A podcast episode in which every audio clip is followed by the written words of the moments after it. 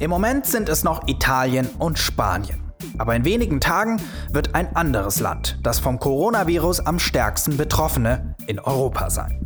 Nämlich Großbritannien.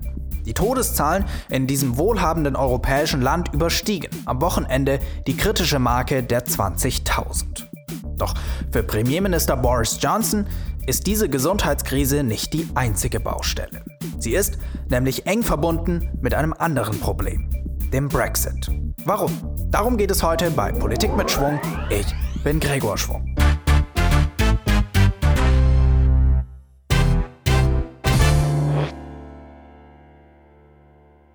Tonight, we are leaving the European Union. For many people, this is an astonishing moment of hope, a moment they thought would never come. And there are many, of course, who feel a sense of anxiety and loss. And then es war ein triumphaler Moment für den damals frisch gewählten britischen Premierminister Boris Johnson. Nach jahrelangem politischem Hickhack mit allen möglichen Drehungen und Wendungen hat er sein Ziel erreicht. Mit dem Versprechen, sein Land aus der EU zu führen, gewann er im Dezember bei den Neuwahlen des Parlaments schon eine rauschende Mehrheit. Und die erlaubte es ihm dann, den Ausstiegsvertrag durchs Parlament zu bekommen und am 31. Januar die EU zu verlassen. Doch damit nicht genug. The most important thing to say tonight is that this is not an end, but a beginning. This is the moment when the dawn breaks and the curtain goes up on a new act in our great national drama. Und dieser neue Akt war es, auf den Johnson all seine Energie ausgerichtet hat. Denn jetzt ging es für ihn darum, ein weiteres Versprechen einzulösen, nämlich, dass nach dem Brexit alles besser wird. Dass Großbritannien in der globalisierten Welt mit seiner in Anführungsstrichen wiedergewonnenen Souveränität wieder groß wird. Und so kam es, dass Johnson etwas anderes, das zeitgleich geschah, nur auf einem Auge mitbekommen hat. We found out about 90 minutes ago that there are two cases of the same family of the coronavirus in the UK. What else did the Department of Health tell us today? Yeah, that's right. I mean, I've just come out of this press conference uh, here in London with the uh, Chief Medical Officer of the UK, Chris Whitty, uh, and other officials as well. Uh, and as you said, they've, they've confirmed uh, overnight the UK's first two cases of coronavirus. Uh, they provided very little information about these individuals. Es war nämlich jener 31. Januar, als das Coronavirus in Großbritannien zugeschlagen hat. Doch für Johnson schien das kein sonderlich großer Grund zur Sorge. Anfang Februar begab er sich erstmal in den Urlaub. Und die ersten Sitzungen des Sicherheitskabinetts zu Corona schwänzte er. Das allerdings hielt die Krankheit nicht davon ab, sich auf der Insel weiter auszubreiten. Und so stieg langsam der öffentliche Druck auf die Regierung zu handeln. Die ließ sich dann aber bis zum 28. Februar Zeit, bis Johnson das Virus dann zur obersten Priorität seiner Regierung erklärt hat. Zum Vergleich in Deutschland gab Bundesgesundheitsminister Jens Spahn zu diesem Zeitpunkt bereits tägliche Updates und der Krisenstab der Bundesregierung hatte schon zum zweiten Mal getagt. Doch obwohl die britische Regierung die Gefahr laut Johnson von da an ernst nahm, schien das beim Premier selbst noch nicht der Fall.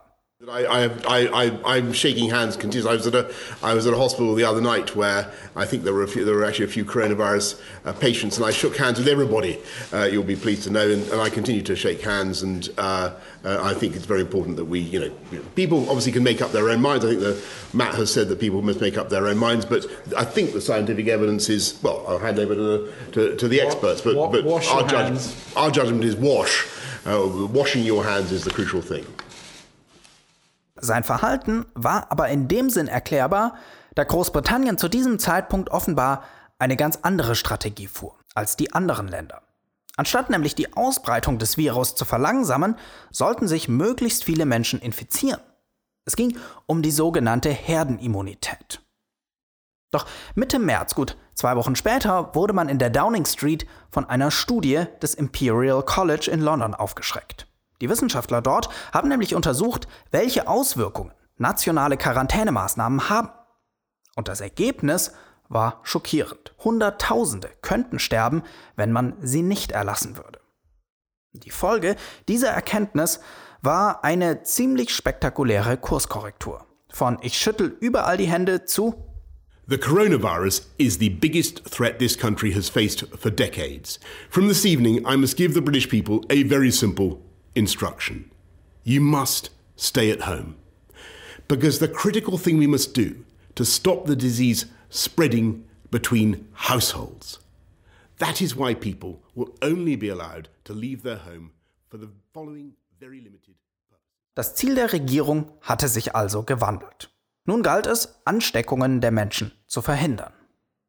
Doch der Kurswechsel kam zu spät, nicht nur für die Bevölkerung, in der sich Tausende bereits infiziert hatten, sondern auch für den Premierminister selbst. Johnson hatte Husten und Fieber und musste ins Homeoffice. Und dabei blieb es nicht. Wenig später musste er ins Krankenhaus und Anfang April dann sogar auf die Intensivstation.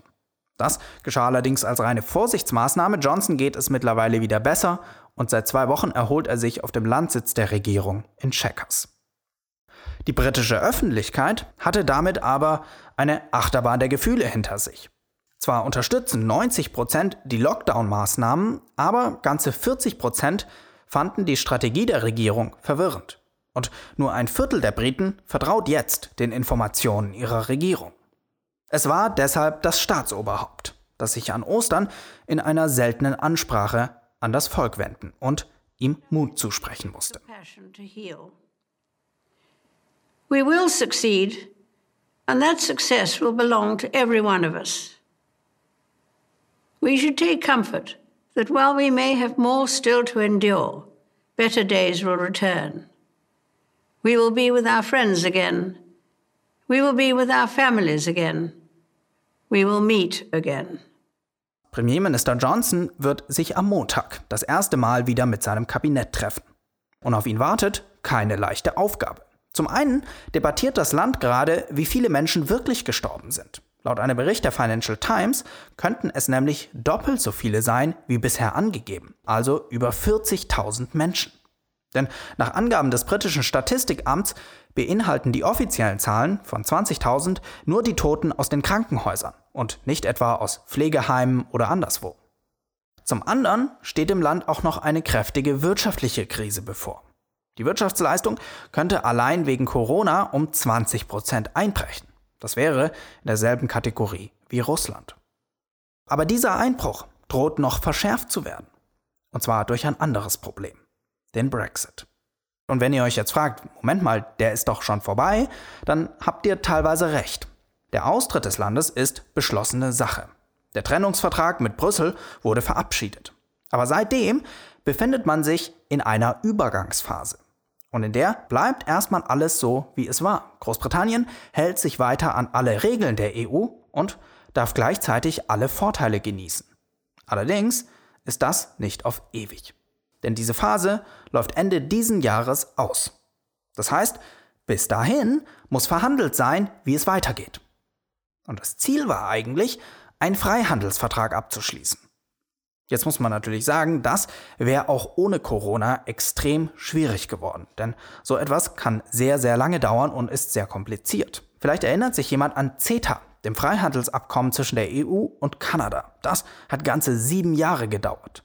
Und jetzt soll sich London und Brüssel auf solch einen Vertrag in nur einem Jahr einigen und das in Zeiten von Corona auch noch ohne sich zu sehen, nur mit Videokonferenzen. Ob das wohl funktioniert? We have made no tangible progress despite the political declaration stating that we should make our best endeavors to reach an agreement by July. Also anscheinend nicht so gut.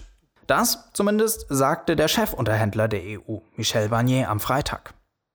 Dass es also gelingt, bis Ende des Jahres mit einem Freihandelsabkommen dazustehen, daran glaubt mittlerweile eigentlich niemand mehr. Aber ohne Vereinbarung, welchen Status die Beziehung zwischen der Insel und dem Kontinent dann hat, wäre Chaos vorprogrammiert. Der Warenverkehr würde zum Erliegen kommen, für den Personenverkehr gäbe es keine Regelungen, die Folgen wären schlicht unabsehbar. Und um das zu verhindern, kann bis zum 30. Juni eine Verlängerung der Übergangsphase beantragt werden. Entscheiden tut dann ein gemeinsamer Ausschuss aus Vertretern Großbritanniens und der EU.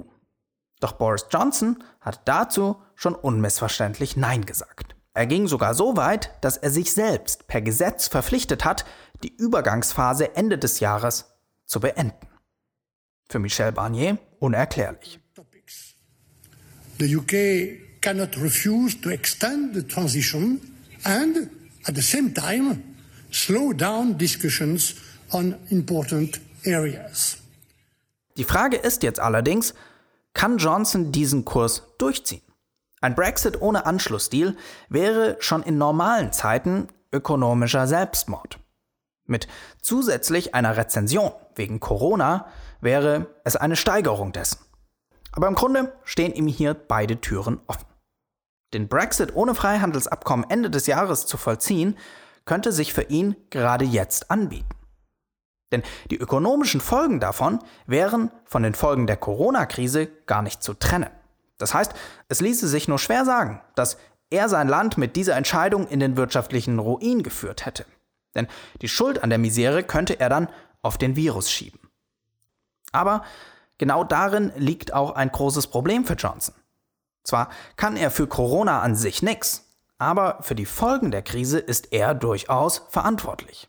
Heißt, so oder so liegt es an ihm.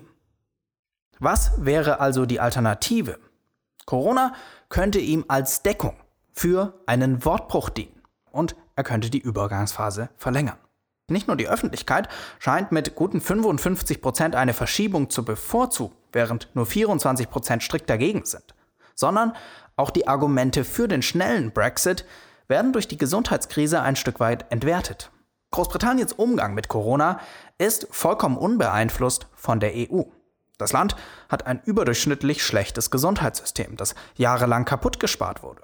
Aber daran war nicht Brüssel schuld. Sichtbar ist das an anderen Ländern, wie zum Beispiel Deutschland, das ebenfalls Nettozahler ist und ein sehr gutes Gesundheitssystem hat. Auch die Grenzsicherung scheint im Ernstfall ja kein Problem zu sein. Alle Mitgliedstaaten kontrollieren derzeit an ihren Grenzen. Vielmehr noch, die Insel ist angewiesen auf ausländische Arbeitskräfte. Für die Ernte mussten sogar Arbeiter aus Rumänien eingeflogen werden. Menschen, die während der Brexit-Kampagne noch als das Ursprung allen Übels diffamiert wurden.